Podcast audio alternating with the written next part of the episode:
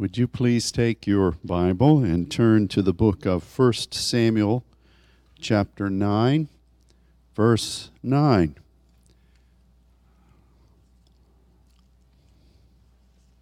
You know, I don't know how many times we've discussed over the years um, our uh, personal preference as to which of the prophets we, we really enjoy most in the uh, in the Old Testament. And one of the things that I would regularly say is that I really appreciated Prophet Isaiah. And um, I, I think for many reasons. One was that um, he, he was so focused upon things that were really new covenant promises it's the Old Testament book that most uh, emulates a New Testament understanding. I, I like the fact, as Dennis referenced this morning, that uh, Isaiah was changed. Here am I, send me. And God conformed him to what his throne, God's throne, was doing and what the hem of God's garment was doing. I love the longevity of Isaiah to be able to minister through uh, a, a, progression of kings all the way up to our brother Hezekiah, and um, he he just really was an amazing guy. But um, over these past uh, couple of months, the Lord has been making me aware of what uh, what our identity is in so many ways with the prophet Samuel. And um, we are, as saints, and we are, as Pneumaticos people, more aligned with what Samuel's ministry and what his calling was than probably anybody else in the Old Testament.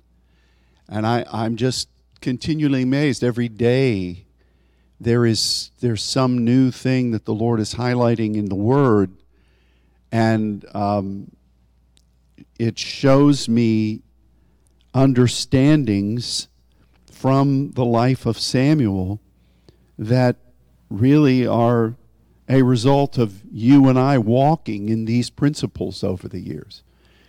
And so I know that we'll be talking a, a great number of uh, hours during the seminar in September about the principles of what Samuel was entrusted to do.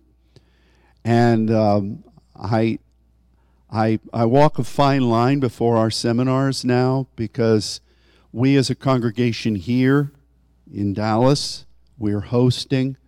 We have to stay abreast of what God is revealing so that we can be praying and so that we can prepare meat to put on the table here.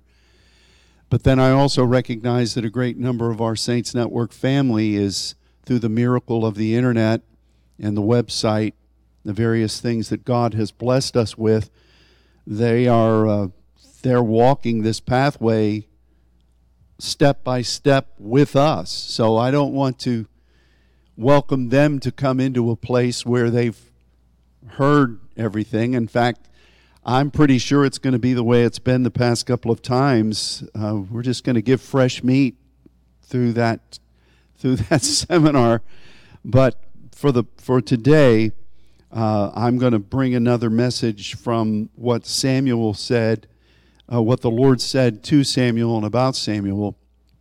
But I have a feeling that for the next couple of months we'll be going in other directions, but just know that the oven is going to be baking out a lot of new revelations here that are really old revelations for us because we've been trained for this throughout our life and we as pneumaticos people have been patterning what samuel was really called of the lord to do. So we want to look at a couple of verses today that are kind of um, i don't want to say misunderstood uh, but really miscast in their interpretation and we really need to understand what God was really saying. And one of them is here in 1 Samuel chapter 9, verse 9. Now, you remember the story where Saul was uh, on a mission from God to find his father's donkeys. Last week we talked about the three things that, after uh, Samuel anointed Saul, um, the three things that Saul had to encounter, the, and, and the significance of those three facets on his journey back to his home. And those three facets are points of development that every one of us have had to have take, taken as we follow the Lord. Um, but this, this one was when Saul and his servant were going to consult Samuel. And it's kind of a it's kind of a verse 9 of 1 Samuel 9 is kind of a testament to the condition of the people of Israel in that day. And um, uh, I think it's important for us to understand this because it's really the day in which we're living again. So, verse 9, 1 Samuel 9. Before time in Israel, when a man went to inquire of Elohim, thus he spoke Come and let us go to the seer, for he that is now called a prophet was before time called a seer. We've talked about this in the past. We've We've spoken about the role of the seer and the role of the prophet in the Old Testament and how they align with prophetic and teacher, seer capacities.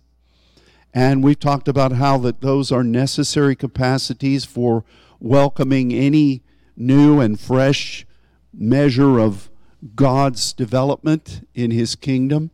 Those things are all true. We're not stepping back from any of them. They're just true. But the Lord is taking us into a deeper understanding now of what that may, means and why why was Israel in a position where they were calling people by seers and why was it that um, the term prophet was absolutely um, pretty much gone from the vocabulary of of the people in those days. And how did they mix these two up?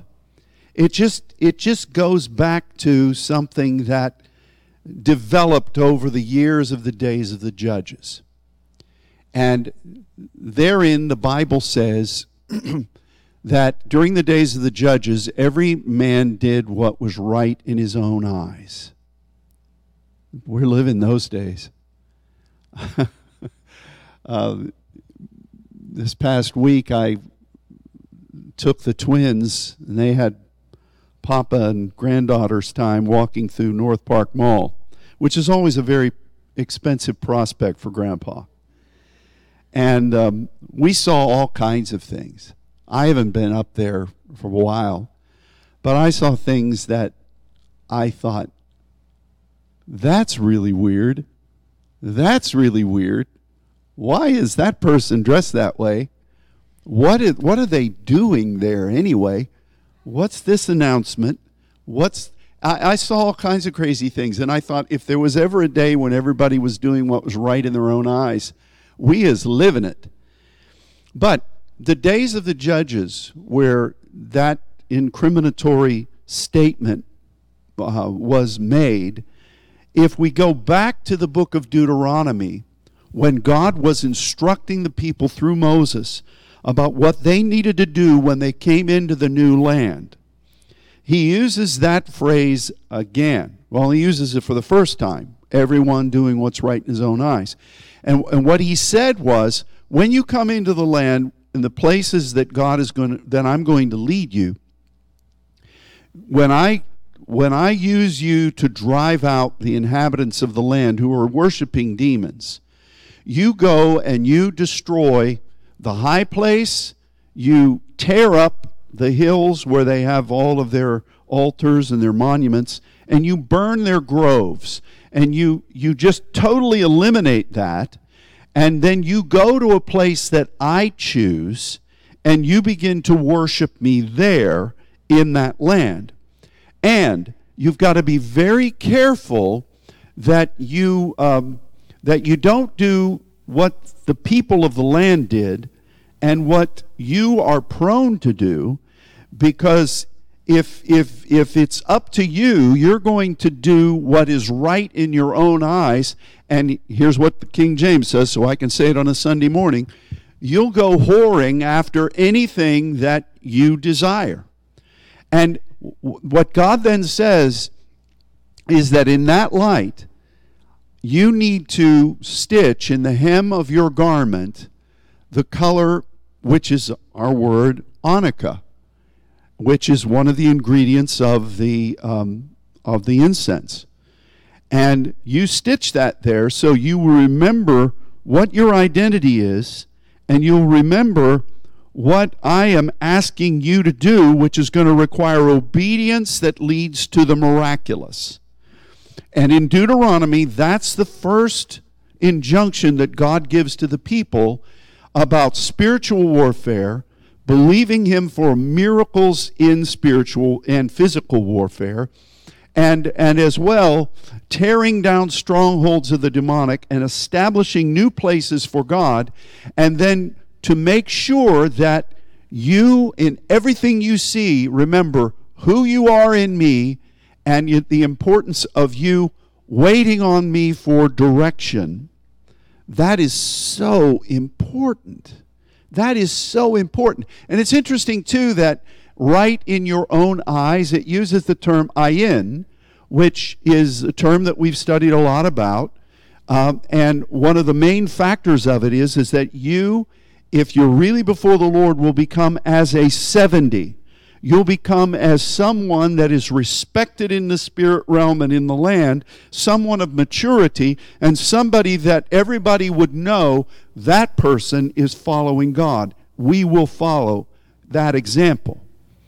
But if if you then take that capacity, that strength, that uh, collection of giftings, and you use it on a scale of whatever you want to do, God says that's whoring after things, and you're just doing what's right in your own eyes instead of doing what's right in God's eyes of whom you represent. So, and, and I thought about that too. I was thinking about the. Uh, the ingredients of incense, which we've studied about, which is our prayers. The prayers of the saints are as incense, those four ingredients and the, and the various coloring factors. Two of them are very easy to understand. Number one, the in, uh, frankincense is, is white. You, you mix every other of the other three into that, which would indicate the fullness of the ways of God.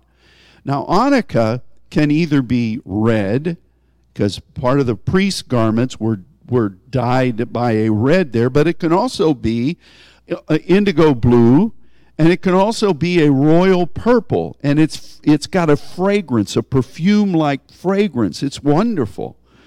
But it can either be one of those three things depending on which victory God is wanting to accomplish through you. I mean if you're going through the red sea that baby's probably going to be red, which speaks of judgment and burning. If you're supposed to be gaining dominion, now it's probably going to be a color that represents kingship. If, if you're really seeking after welcoming the depth of God's presence, well, that's probably going to be the, uh, the indigo. It's probably going to be that dark blue. But that's part of, of this, this measure of incense. You know, one of the other ingredients, you know, you had onycha, galbanum, stacte, and frankincense. The other, the other two, we talked about frankincense, we talked about onycha, could either represent intercession through the night where you make yourself available, or you uh, you becoming uh, let the burden of the Lord press out the essence, that balm of who you are. And depending on what God is wanting from you, is going to depict in that time frame which dimension of his seven spirits you're indicating. So, so it's really incense is something that is commensurate with you being submitted to God to whatever He's wanting to do, and the end result will be mixed into the fullness of His ways, which is that white light of His presence. But in the midst of all of that, that ingredient color of onycha. Now, if you'll read that passage in Deuteronomy, it'll translate itself as blue. But you really can't you you, if you look at it, it, it's only the word for the, what comes out of this creature. And, and it could be any of those three recognized colors. So, what does that mean? When you're doing spiritual warfare, when you're taking the land, when you're supposed to be representing God as an individual of maturity and leadership, you need to be very careful to recognize whatever it is that God is doing, uh, whether that's establishing His kingdom and His presence, whether that's engaging in some measure of warfare where His judgment and burning is going to come to fruition, or whether it's you um, demonstrating what it means to rule and reign with the Lord as His representative in, in the earth. And whatever that is, you stitch that into the, the hem of your garment, which identifies who you are and what you're supposed to be doing by the mandate of God. You keep that ready because that will remind you not to go after things according to your own eyes. That is a very interesting study, perhaps a little deep for a Sunday morning, but nevertheless, that's we're talking to pneumaticos people, and we need to know this. So, when God spoke through Moses in Deuteronomy, he warned them when you go into the land, you're going to face this. You're going to be tempted to do what is right in your own eyes, but you don't do that. You do not do that. You represent me there. You take out the enemy and you establish my dwelling place, and you represent me in your identity, who I've called you to be, but in conjunction with what I'm requiring of you of that time. You keep that at the forefront of who you are and what your identity really is depicting. And if you do that, then you won't be doing what's right in your own eyes. You'll be representing my eyes. You will be representing my ways. And that's what Moses told them. But then we come into the time, the hundreds of years of the days of the judges. And the Bible says, you know what it says, everybody did what was right in their own eyes, which is exactly what God said, don't do it. And he can he he joined it together with warfare, physically and spiritually. You know, that was the key for Israel. We talk about spiritual warfare. Well, for them, it was physical warfare. You could not separate the two. He says, You go in, you drive out the inhabitants of the land, you tear down the places where they have been worshiping Satan. In these three places, very specific, repeated over and over and over again. And when you do that, you be careful not to do what they did you don't do what's right in your own eyes, you do what's right in my eyes. God is very specific about that. How does that apply to us today?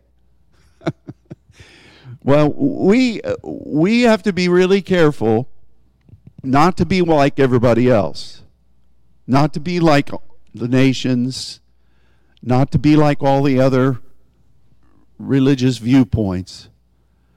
And we need to remember who God's called us to be and what our mission is. And let that guide what our eyes, our eye needs to be single and full of light in following Him. So the hem of our garment, which is that touch point of power and victory that that woman with the issue of blood wanted to touch. And we need to we need to recognize that our virtue, our dunamis flows out of that on behalf of the Lord. And and what really sets fire to that is us not just having an identity, but having a functional reality of the onycha of God. You know, out of, out of, out of those ingredients of incense, that's the only one that's described as something that we are supposed to be wearing. Isn't that something? Or at least the color of it, it uses the same word. Very specific word, very rarely used. It's used to describe the incense, and it's used to describe that ribbon that's supposed to be ingrained into the hem of our garment. But it's linked with physical warfare, linked with spiritual warfare, and with the mandate of not doing what's right in your own eyes. So the days of the judges were ending when Samuel comes into line. They had been doing whatever they wanted to do. And because they've been doing what was right in their own eyes, they forgot how to function in God's eyes. They forgot, you know what the word, you can look it up real easy. Many of you already have it memorized. The word translated as seer is our old friend Ra'ah. To be able to be a shepherd, to be able to judge between Tob and Ra, to be able to know, I go this way, I don't go that way, to be able to discern between evil and good, and to follow the good. That word was used of God many times, but it was used of many of the champions of the people of God. So they were really familiar. Seer wasn't some word. This, this was a word that they should have been familiar with, but they all forgot how to use it. They all set it aside in their desire to follow what was right in their own eyes. So here they are, and uh, they they started looking for people that were seers. And it wasn't the same as being a judge. Um, judges were more like magistrates who supposedly heard from God. Some of them did. A whole lot of other judges didn't. Um, I think that's the same in our country today. but you know, the, the point though is is that they they did not really know in the days of the judges by this time how to hear from God. They had forgotten how God wanted to speak to them. They had forgotten the principles of the uh, the Ra'ah, and really, there really weren't any true prophets in the land. And and so Samuel Samuel, you know, when he was growing up as a little boy, he paid the price. You realize that his all that business with Hannah and him being weaned, and she takes him and drops him off at Shiloh, and there he is as a as a as a male uh, Cinderella lit, growing up in Shiloh, where you had the two sons of Eli who were just vagabonds. That's putting it lightly. And, you know, he was a young boy hearing the whisper of God in the night. And he grew up as a prophetic act for what God wanted to do in raising up young people all over Israel who would hear the voice of God and know how to respond. Um, he, uh, the, the, the term prophet, I did some really interesting studies about this word, which is nabi, and boy, there's a whole reams of stories in all kinds of Christian flow points about what this is. But let's just talk about it from what it meant in those people groups that were in the land. You know, the, the Nabi, yes, we, we say it's a bubbling up. Yes, we say that it's, it's, it's sensing something, and, and some would like to say that it's uncontrollable, but really, the point is that if it's uncontrollable, you want to learn how to utilize that power for the kingdom of God. And you, you want to be able to, to, to take uh, measure of expertise over that power so that you know that's why it says that the spirit of prophet should be subject to the prophet. If there's power there you just don't want to be like spindletop just blowing out. What, what did they find when they when they drilled for oil and they found out that they said man we got to cap this thing because there's a lot of wealth there. We need we need to learn how to use this not just let it spray out all over the place. And so but but if you look at the, the, the original languages that probably Abram spoke, um, that was much closer to what Abram spoke than what they brought up out of Egypt. The, the first measure of Nabi was the name. That's interesting. The second was an assignment for a specific place. So, so this word that was translated mostly as prophet uh, began in its origins as somebody recognizing who they were created to be and serving in a particular function, perhaps in a particular place. Isn't that something? And then they said, well, these people who are called to a certain thing and appointed to a certain place, they're going to have giftings from God and those things are going to begin to manifest themselves. It's going to bubble up in them, whether they want it to or not. You know, and see, that's here's a, here's a secret thing from a kid growing up in the good old A of G from the time I was uh, born through many, many years. There were a lot of things that were going on in my spiritual life that I didn't understand. And there wasn't anybody to talk to about them. I mean, if you talked about them, they either thought you were imagining things or you needed deliverance. And so you just capped them. And I dare say that many of you who were raised in those same types of things had times when the Spirit of the Lord would come over you, it would come bubbling up, and you didn't know what to do with them. That's the essence of the Nabi. And all of God's people should prophesy. That's what Moses says. The, the New Testament says, covet, covet to prophesy. Despise not prophesying. What was it saying? Not just, thus says the Lord. It was saying, know who you are in Him. Know what He has called you to be, to serve Him, and you be very, um, very aware of what God is putting you. Try to discover what it means when He stirs you in this way, what it means when He influences you in this way, what it means when certain things happen. And God will help you. He didn't give you that so you could live a life of confusion. He wants you to learn how to fulfill your identity in the place He has called you to be, and He wants you to be able to sense from Him what it is that He's leading in you.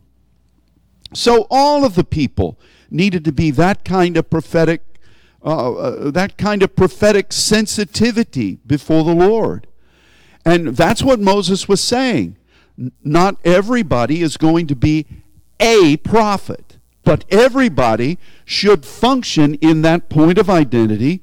Everybody should function in that point of placement, and everybody should function in, in conjunction with what God has put within you and learn how to, to serve Him in those things. That's the essence of prophecy. Even into the New Testament, where we have the word prophetes, which we get our word prophecy from, from the Greek. The, the original measure of how prophetes was used in the, in the Hellenistic society was propheme, to what is before your face.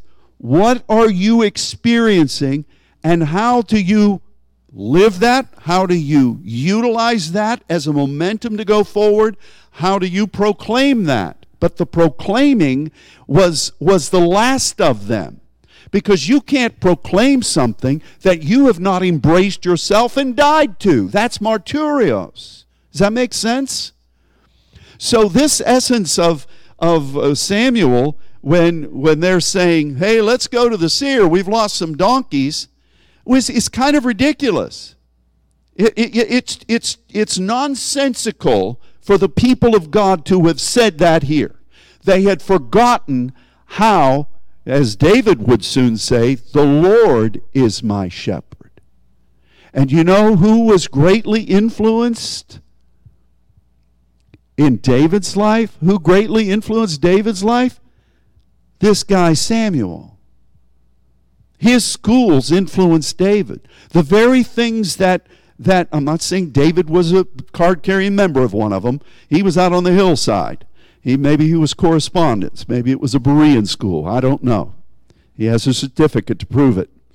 Um, but you know the, the point though is that this business of ra'ah was unknown when Samuel began but just in a few years later, David is singing about it and writing about it in the tabernacle. Suddenly, Ra'ah is known. How did that happen? How did that happen? Through this little boy named Samuel, through this man who established schools of the prophets. What was that? Now, we're very grateful for the prophetic training that we have enjoyed, and we're very grateful f- to have learned how to speak prophetic words for edification, exhortation, and comfort. We're very grateful for that. But all of God's people should be prophetic. And that's what these schools were designed to bring. that the people would remember what was written in the law of Moses and to really apply it. That's how David could say, Your word is like honey to me. Your word, I meditate on it. Who set the stage for that? Samuel. Samuel did. But at this time, they didn't, seers were rare. Somebody who had the simplest thing hey, who can hear from God? Who can be directed? This is what God wanted all of his people to do. And, and so, eh, but then to be a prophet, a nabir is all this is here. It's not the, it's not the elevated governmental term for the prophet. This guy was demonstrating to everybody what it means in the night to hear Samuel, Samuel. Where the Word of God was rare, the breakthrough Word of God was rare because nobody was standing in the gap. And this little boy said, Here am I, just as Isaiah did, I will do it. And because he did it, he then set about establishing schools he set about establishing places where young people could go, places of significance like Bethel, like Gilgal, places where God had impacted the realm, where God's Spirit in the deposits of the glory had wrought great miracles. And he, he would have students go there, and undoubtedly they would enjoy the presence of God emanating from that place, and they would worship the Lord they would play and they would sing and they would experience what it meant to commune with God and what it meant to sense His presence. That's essential, isn't it? They didn't all come down out of the hill saying, Thus says the Lord. Few of them did. But the objective was to ingrain that, that measure of knowing God and sensing who he is in you to where it's not some foreign thing or not some odd thing. Oh, we got to stay away from that. But but to say this this this meaneth this. This is what God is saying. This is this is the scripture with power. This is this is evident in me. That's what Samuel was trying to do under the direction of God. And guess what? That's our mission. That's your mission. To live it, as Dennis said this morning. To, to, to learn it, to live it, and then to, to teach it, to lead it. That's what we're supposed to do. And that's why people all over the world are asking for us as saints to provide that for them. Come, teach us how to move in the Spirit. Come, show us things in the Word that we don't understand. We want to know more of Him. Come, teach us how to intercede. Show us the things that the Scripture says about coming up to the hill of God and ministering to Him at the right hand. These are all principles that Samuel was establishing. We have the benefit of the new covenant. We have the benefit of the cross of Christ, the sacrifice of Christ. We have the benefit of being uh, called to be joint heirs with Christ. We have those wonderful benefits, plus the totality of the Word of God and abilities to study it that have been unknown throughout the history of Christendom. We've been given so much, but the principle of what Samuel uh, perfected before the Lord is ours. Now, David benefited from this, and uh, I, I suppose that the enemy has fought this more than anything. He's always, from the very beginning, Jesus said he wanted to kill you. He did not want you partnering with God in this way. He was a man killer from the beginning. And the enemy has always tried to destroy this privilege of knowing God and partnering with Him. Uh, not every one of these people in this school were going to be card carrying prophets, but every one of them should be knowing what God has put in them and how to minister and how to welcome and not forbid it, not to chastise it, not to eliminate it. you know, this is so interesting. But here in this day, come, let us go to the seer. For he that is, was then going to be called a prophet was beforehand called a seer. That, that just, that's such an abominable indictment. I mean, you might think, oh, you know, well, what's the difference between a seer and a prophet? You know, we've got teacher and we've got prophet, and that makes way for the apostle. Those are all true. But what's said here is that this was absent. It was so lacking. No wonder the Philistines were in charge. No wonder the people of God didn't know the right from the left. No wonder it was so catastrophic that that um, that Shiloh became a place uh, of Ichabod shortly before this. Um, the, the people just were living so far below what God created them to be. And uh, it, it's just, it's, it's an interesting, it's an interesting thing to see. So you have that aspect of what did God really want during those days of the judges? You know, what, what did God really want where over those hundreds of years people just fell away from God? What, what, well, he w- wanted them to continue to, to know him and to fellowship with him. You know, the sad, the sad thing after, even after Samuel established these schools and people began to call upon the Lord from the hills and, and from the high places. And I think it's very interesting that one of the first miraculous signs that God demonstrated in, in national warfare on behalf of Samuel was when he brought all these people together, as many of them who had been benefiting from these places of worship and training. He brings them together, and the enemy's trying to come up against them. And Samuel begins to lead all of those people in worship before the Lord. And what does God do? He brings about phenomenal thundering, phenomenal explosive thundering that shakes the enemy so badly that they just run away in terror. What does thunder represent? Voices, thunders, lightnings, earthquakes. That gathering together of the people of God. You know, it's interesting. I I was working out yesterday on the treadmill. and um, I'd like to tell you that I just watch holy things when, when I do that. I, I have uh, I, I hire a, a harpist to play behind me, and we just sing to the Lord. But I don't do that. I study all kinds of history, and sometimes I watch sci-fi programs. So yesterday I came out of prayer, had a wonderful time, went home, got on the treadmill, and was watching a, a Star Trek episode, a new one that had just come out. And you know, the whole theme of this Star Trek episode was about deuterium. What is that? Remember what we taught about?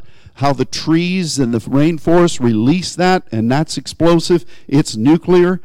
And the whole episode was about deuterium and the power of it and how it powered starships through the collection of the clouds. You know, I, I went back and was studying um, about deuterium, and it went back to heavy water. Still, throughout all the wikis on the internet, it still only talks about coming out of water, out of being harvested out of the oceans or whatever. And but but even now, Hollywood, before they went on strike, is starting to to, to deal with the power of this element in the clouds. And then I, I watched uh, a, a little documentary about Oppenheimer and this new movie that's out about the development of the, of the bomb. And uh, one of the clips that they had was that they were discussing with Fermi and, and a couple of other scientists about whether they should begin to pursue a hydrogen bomb instead of going the quickest route with the bomb that, um, that they then developed to drop on Hiroshima and Nagasaki. And there they started to talk about deuterium again. And I thought, Whew! I, you know, I don't remember so much discussion about deuterium over the years. I've studied history a lot. I've studied World War II a lot. Uh, you know, but now, as God is bringing these discoveries of the rainforests, and people are understanding the explosiveness of this, and we see the parallel to what you and I do as trees of righteousness in praying. You know, it's interesting that that we're seeing that science is discovering it and man oh man those that are depicting these things in the media are also talking about it i just think that's really strange so here's Samuel. He's got all these people finally to the point where they're going to worship. He's teaching them and he brings them all together. He's going to offer a sacrifice. They're going to lift worship. And as soon as he does,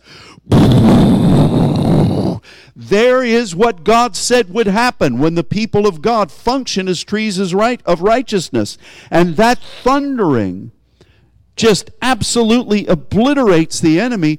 And for, for years and years and years, that enemy would not come up against Israel while Samuel was in charge because they were afraid of that explosive power. That's our heritage. We're going to need that in the days to come. So, what does this mean for you? Well, here is what I think the Lord is wanting us to say. First of all, we need to recognize this in so many ways as your identity.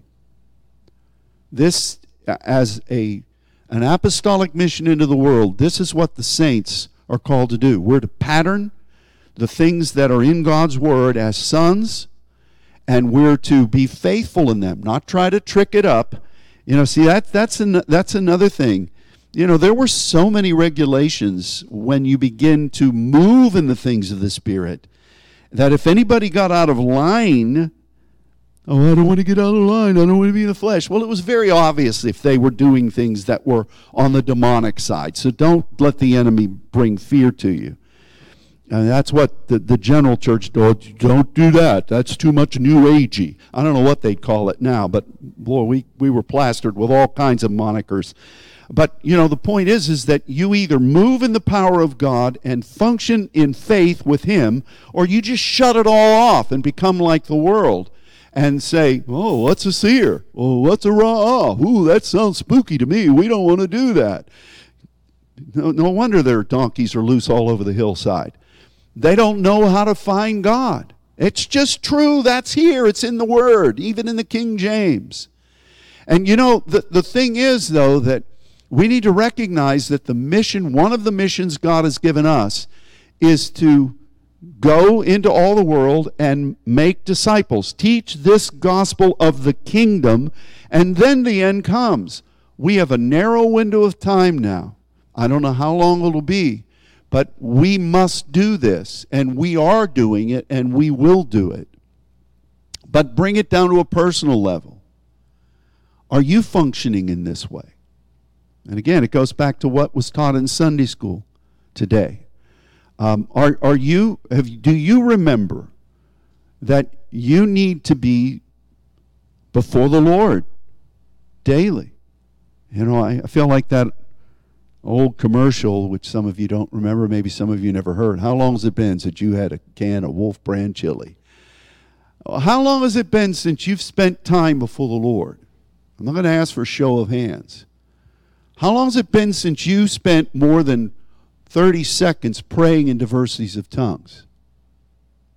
And if you've done it, how many days of an interlude happened between those times? We're not legalistic here. But what I'm talking about is you, your function before the Lord, who He created you to be. You better not abandon that. You have to be this. You know you're this. So what's keeping you from it? Oh, you don't know my schedule. You don't know my family. I don't know, and I don't want to know because every one of you has to work out your own salvation with fear and trembling. And we, if we're teaching this, and we are, we're responsible for this, and we are, we have to have in our own life the vitality of what we know God has made us to be. It's just true. Because how can we teach that to others, even if we know it, if we're not living it? And you know, and, and see, here's here's one of the challenges that we've had as a Saints Network. Tell me if you've heard this before. People would come here for seminars and they think, oh, man, I walked in, the presence of the Lord was so strong. Oh, I could barely move. Just wonderful. Well, at the same time, two weeks before, I, as the pastor who hears many things, were hearing my own people say, oh, it's just not the same. I just don't feel his presence. Oh, there's just not. And I'm thinking, okay, now somebody is tuned into the wrong station here because, you know, either these people are nuts when they come in here or you ain't doing something right. What is it? We all have to process how to function individually. How did Samuel even ever, as a little boy, hear from God in the middle of the night when the high priest was not really, he was a good man, I'm sure, not functioning, and his sons, God knows where they were at that time. How in the world did this little boy all alone hear from God? There wasn't any big grand poobah there. Oh, honey, it's okay. You just go ahead and find him. No, he had to find God. And he did find God. Uh, uh, Eli's words were true. The next time you hear that, you say, Here, here I am, Lord. Speak. What, what would you say? Are we doing that individually? Or do we need to have a big hoopla time where everybody comes and feels something again? You know, the point is, is that what I have learned, and this was a challenge for me when I started going out in ministry, that there in a in a sparse hotel room, sometimes in somebody's attic, laying on a wooden floor. Um, I had to find God there. And it's not about me, it's all of you. I didn't have a brass band playing. I didn't have 15 intercessors behind me going, ooh. Know, I didn't have any of that. And in an hour, I had to go and speak to hundreds of people and talk about the things of God. How did I do? Oh, but you're pastor. I'm Ronnie. I'm Samuel. Who are you? I know the great giftings that God has given to you all. I know the capacities He's given.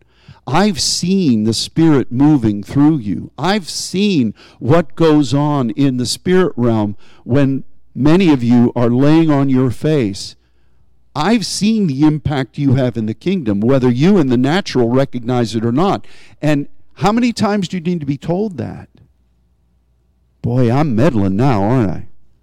Tammy, you better get over the organ and start playing. This, these are hard words. We need some soothing music in this Bible bus as we go along through this valley of the shadows. You know, I'm not trying to be mean. What I'm trying to say is all of us have a responsibility to function in the way God has created us as individuals to be. And I want to tell you, the end result of this was even after Samuel did everything he did, even after Samuel was so faithful to God and God showed his presence, the people still came and said, We want a king to reign over us. You know? Um, which to Samuel said, The whole thing we've been trying to do is to reestablish you in your tribal understandings of being the people of God to where you don't have to have like all the other nations. And Samuel was so heartbroken over this, and he went before the Lord, and what did God say to him? They've not rejected you, they've rejected me. What a statement from God. And what was he referring to? Well, this very thing that we've been talking about.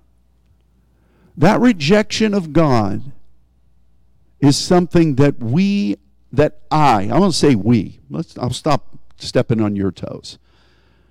Get the other shoe off, though, I may start again. there's something that I have to deal with every day. Even you, Pastor? Yeah, especially me. You know, these past times of being in the center of the whirlwind, these past days, there was a day last week where I felt like I was living in hell. I, am not talking about Texas heat either. I'm talking, some of those will, will do it to you, believe me. But it was so awful. The, the, the, the enemy was so vile in, in the influence, trying to I won't, I won't go through all the details, but it was about our mission and it was about what I was willing to do for the future. And, and it was it was horrific. And and I just was miserable. And it went on for a couple of days. And you know what well what did you do, Pastor? Did you call a prayer chain? Did you have somebody come up and lay hands on you and all those things? Well that's you know, at some point I'm not discounting that. But at some point, you got to meet the giant in the valley. And you got to put to the test what you believe. And, and I know that if, if I crater to that kind of thing, then what does that mean for the rest of the structure that God's built here? What have you been facing? You are more than enough to defeat any any opposition as long as you're walking with God and what he has created you to be you to be not you and 50 of your friends you to be you and God in his presence are more than enough greater is he that is in you in you singular than he that is in the world God is with you, but you've got to function. It's so easy to just drift into inactivity, to become like the world. You know, everything that Samuel went through, and I'm not making him into a Christ like figure, but he was all alone. He was a little boy. You know, every factor that we use as a complaint, he was surrounded by people who had no interest in being what he would eventually be. All the excuses we throw out there, God's heard them before. Samuel had to overcome these things because he was he was responsible to present this before the people. So there wasn't anything new that Samuel was going to face. In fact, the two things that really doomed Saul in, well, actually, three things, and these were all in conjunction with Samuel. Saul should have continued to function prophetically. Is Saul among the prophets? He had the ability to, to, um, to hear from God, to respond to God, to to lay naked for a day before the Lord and, and just speak the good things of the Lord. The problem was is that he didn't know how to do it on his own. In fact, one time he said, you know, bring me a minstrel. And David comes in and plays. And, you know, that was wonderful. That's great. But Saul had the capacity to do this. Plus, he had the, yeah, he's the king. It's good to be the king. He's the king.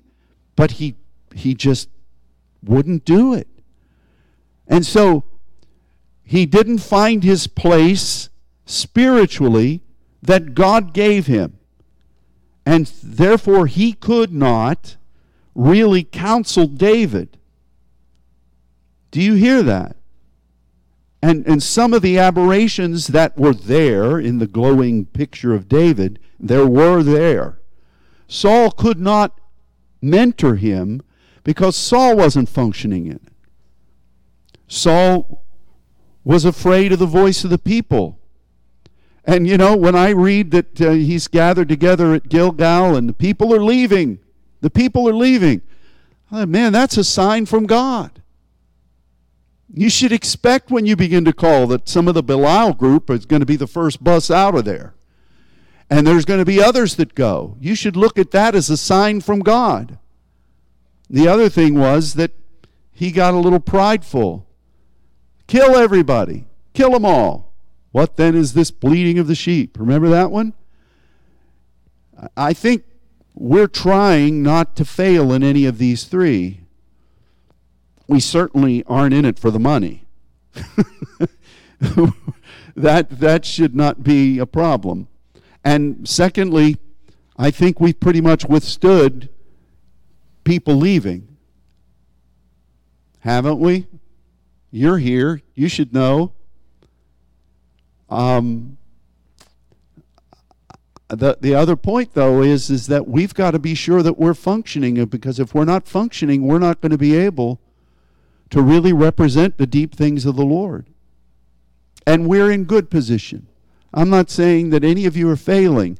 What I'm saying is that these are biblical principles, and so we have to ask ourselves do we recognize that God is laying before us the mission of these schools for the world? Yes. Has God filled our table with deep things and principles from His Word that we can give to these people that do some splaining of what they're experiencing? Yes. Has God blessed us with the tasting of the powers of the world to come? Yes, He has. Has God laid before us a pathway of uh, open doors? Yes. All of those things are in place. But what we need to ask ourselves from right here to each of you how is my time with you? Father individually. I, I think that it would be a good thing for us to say every week, okay, at least one significant time frame, at least one significant time frame each week, I am going to meet with God. And set that up. And no matter what happens, you honor that. And what do you do then? Listen to 50 sermons from around the internet? play the latest Christian tunes. Nothing against music, but you better commune with God. Oh, but I don't hear anything. I don't sense anything. Two minutes go by. Oh, there's nothing going on. I guess I missed it. You should know better than that by now.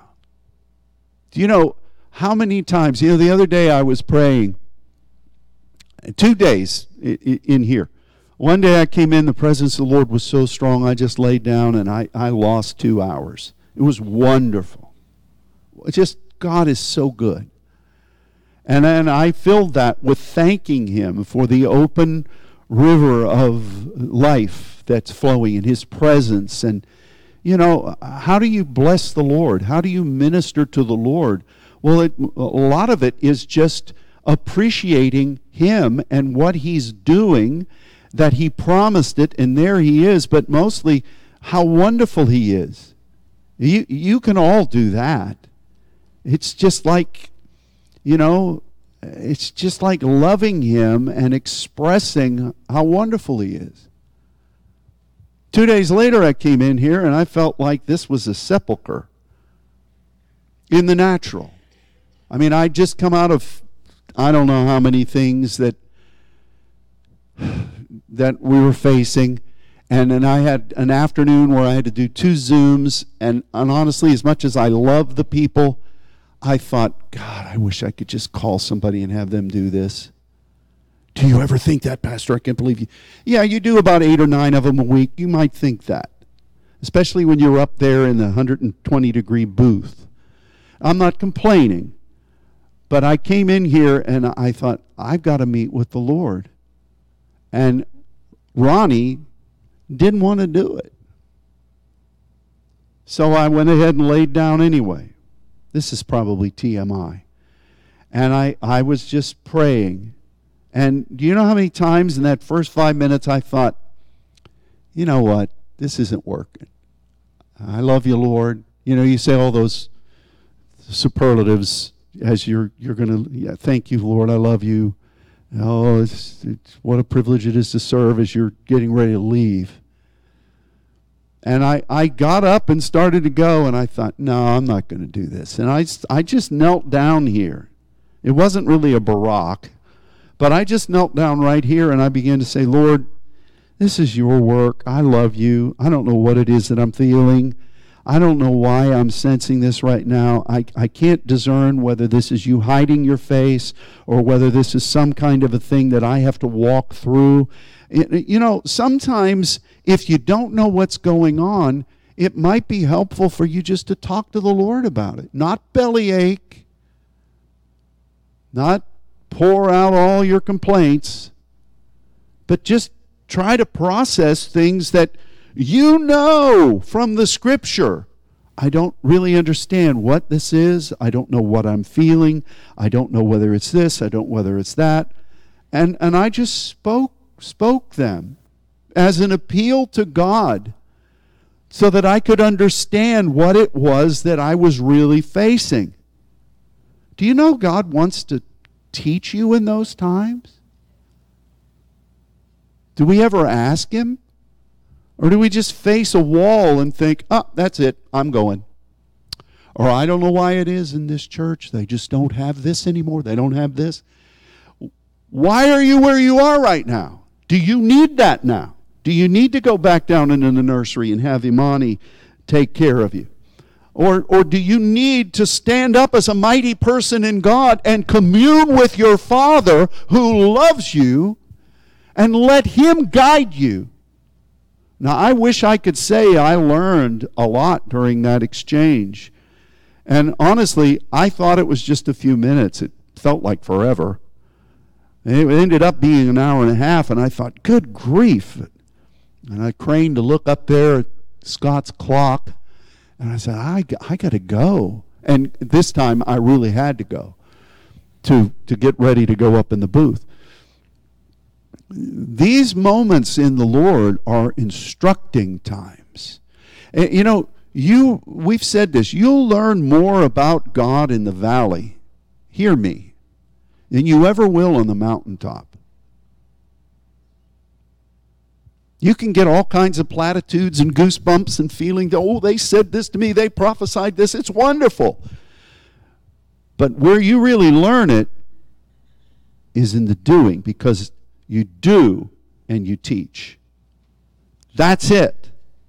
And in those moments, do you know we're walking places we've never walked before? Do you know in the time frame of the Lord, God is putting you into positions that have not been because it's not been God's timing for them. Things are coming to a fruition now. And in Jesus, it said this do you know how many prophets would have longed to have lived in the time you're living in? Wonder what he's saying now. That was 2,000 years ago. God is with you. You're not a bumpkin to just drifted in here. You have paid the price to be here. God has seen your heart. You have been faithful. Know that He loves you and commune with Him. You face some difficult time, like the Apostle Paul said, I have learned to glory in these points of infirmity because when I'm weak, he's made strong. Was that a point of infirmity? Well, let's see. What does asthenia mean? I was there. I sure wasn't functioning. My body was there. My pneumaticos mind was there. All of our learning was there in this beautiful place, the river of God, all these things, but I wasn't functioning. I need to glory in the Lord in that so that He will lead and teach. Oh, but that's you, Pastor. So you're saying God doesn't need you now? Is that what you're telling me? That as long as I'm up here, that's all that matters or a select few of heightened ministers. God doesn't need you. Whew, that's that's not good. Every one of you is precious to the Lord. And you you have a role to play that is that is invaluable. It's, it's precious to God, it's precious to me. But you need to meet Him daily. You need, you need to speak in tongues. You need to pray to build up your most holy faith. You need to be strengthened through letting His Spirit within you to breathe, to generate that passion, to, to generate that understanding, to, to, to really express what God is wanting you to speak forward to Him about His mysteries so that you gain understanding. If you're not praying in the Spirit, you've cut off your supply line. You just really are if you're not praying. So, this has been a combination of meat and study of the scripture, a lot of meddling, some preaching. Uh, but the point is, is that this is where we are, and it's a good place. It's a wonderful place in the Lord.